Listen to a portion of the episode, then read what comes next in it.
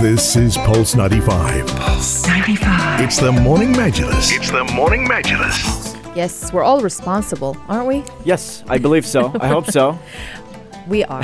We're trying. We are. We're responsible adults. And speaking of being responsible adults, let's talk about work. Work, employment, career shifts, and that's why we're going to be discussing the findings of this new survey. And this the findings of this new survey suggest that nearly 6 in 10 professionals in the UAE are considering switching their work industry in the next few months. Now, as for the reasons, they cited better salary and career growth, 46% of them, as the main reason for considering this uh, industry change. Government or civil service, 14%, ranked as the most appealing sector among those thinking of an industry switch. And according to Bayt.com's top uh, industries in the Middle East and North um, Africa 2020 survey, these are the findings. They conducted in partnership with market research company YouGov. Survey polled one, about 2,000 respondents in several MENA countries, including the UAE and Saudi Arabia. And that was from September 21st until October 8th. So obviously, we know that the COVID 19 has tipped the global economy into a steep recession, prompting workers around the world to reskill, to adjust to a rapidly changing economy.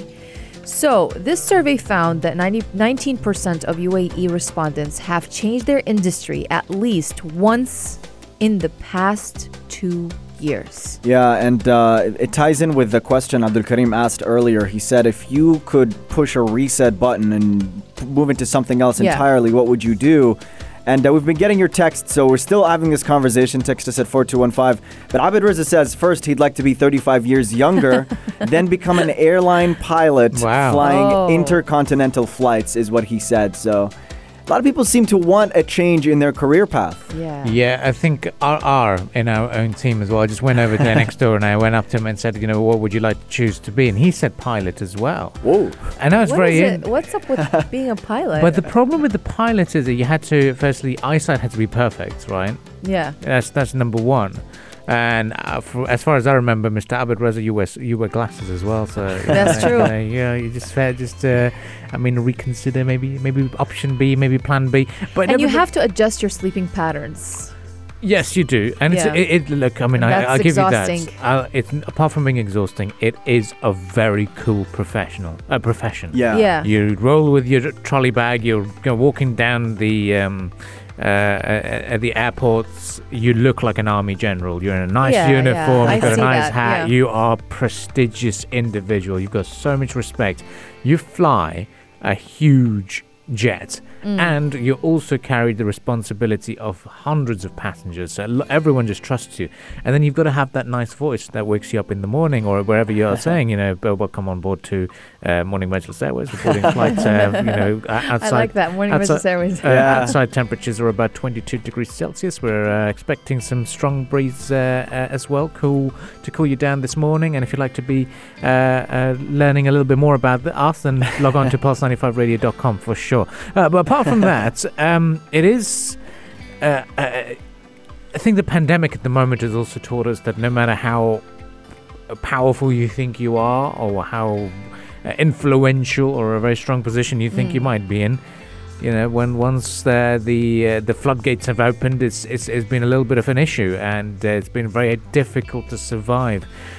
But this is where we're asking you: if you were to choose any other profession, any other industry that you would like to be part of, or you would think would have been a better fit for you, but you didn't pursue it, let us know on the text lines four two one five. I grew up to be uh, to wanting to be a a, a vet.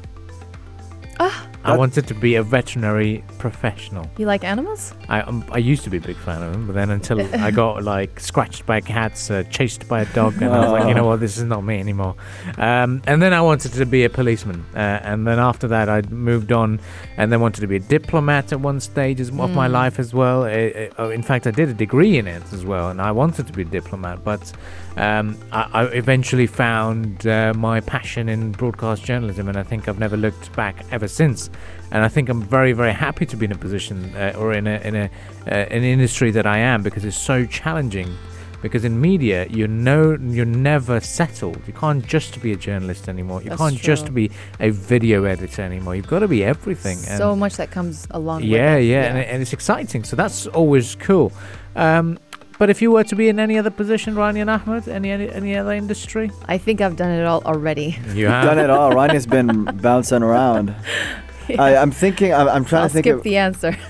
Yeah, I'm thinking of what I would do, and uh, I'm not not too sure. I mean, probably uh, some something within journalism as well. So Yeah. if I'm not in broadcast journalism, maybe I'd write some articles, do some independent work. I like that field of, of work. Um, just digging in, investigating, learning more about things, talking to people. There's always something to learn. Reading stuff. It's it's really cool. So uh, probably something within my field as well. So yeah, I, I- see you in the arts a lot. that too. Yeah, because I, I remember. Uh, I feel like you're a good actor as well.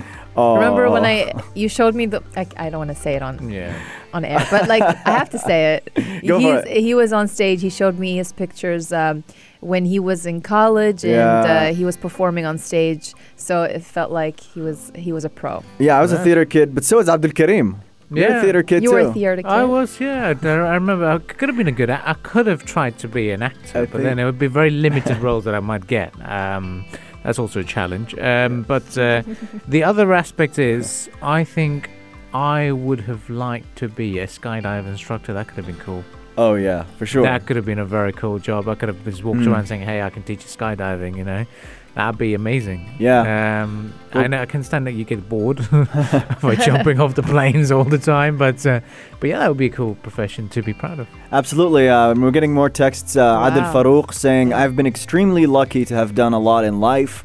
A cop, a banker, an actor, a singer, nice. radio cricket commentator, and national cricket team vice captain. Wow. So y- y- you've done a lot. I know. that is so cool. Wow, cop. A Oh, cop. very nice. That's amazing. that is, that's pretty cool. I would have not left that That profession. is so cool.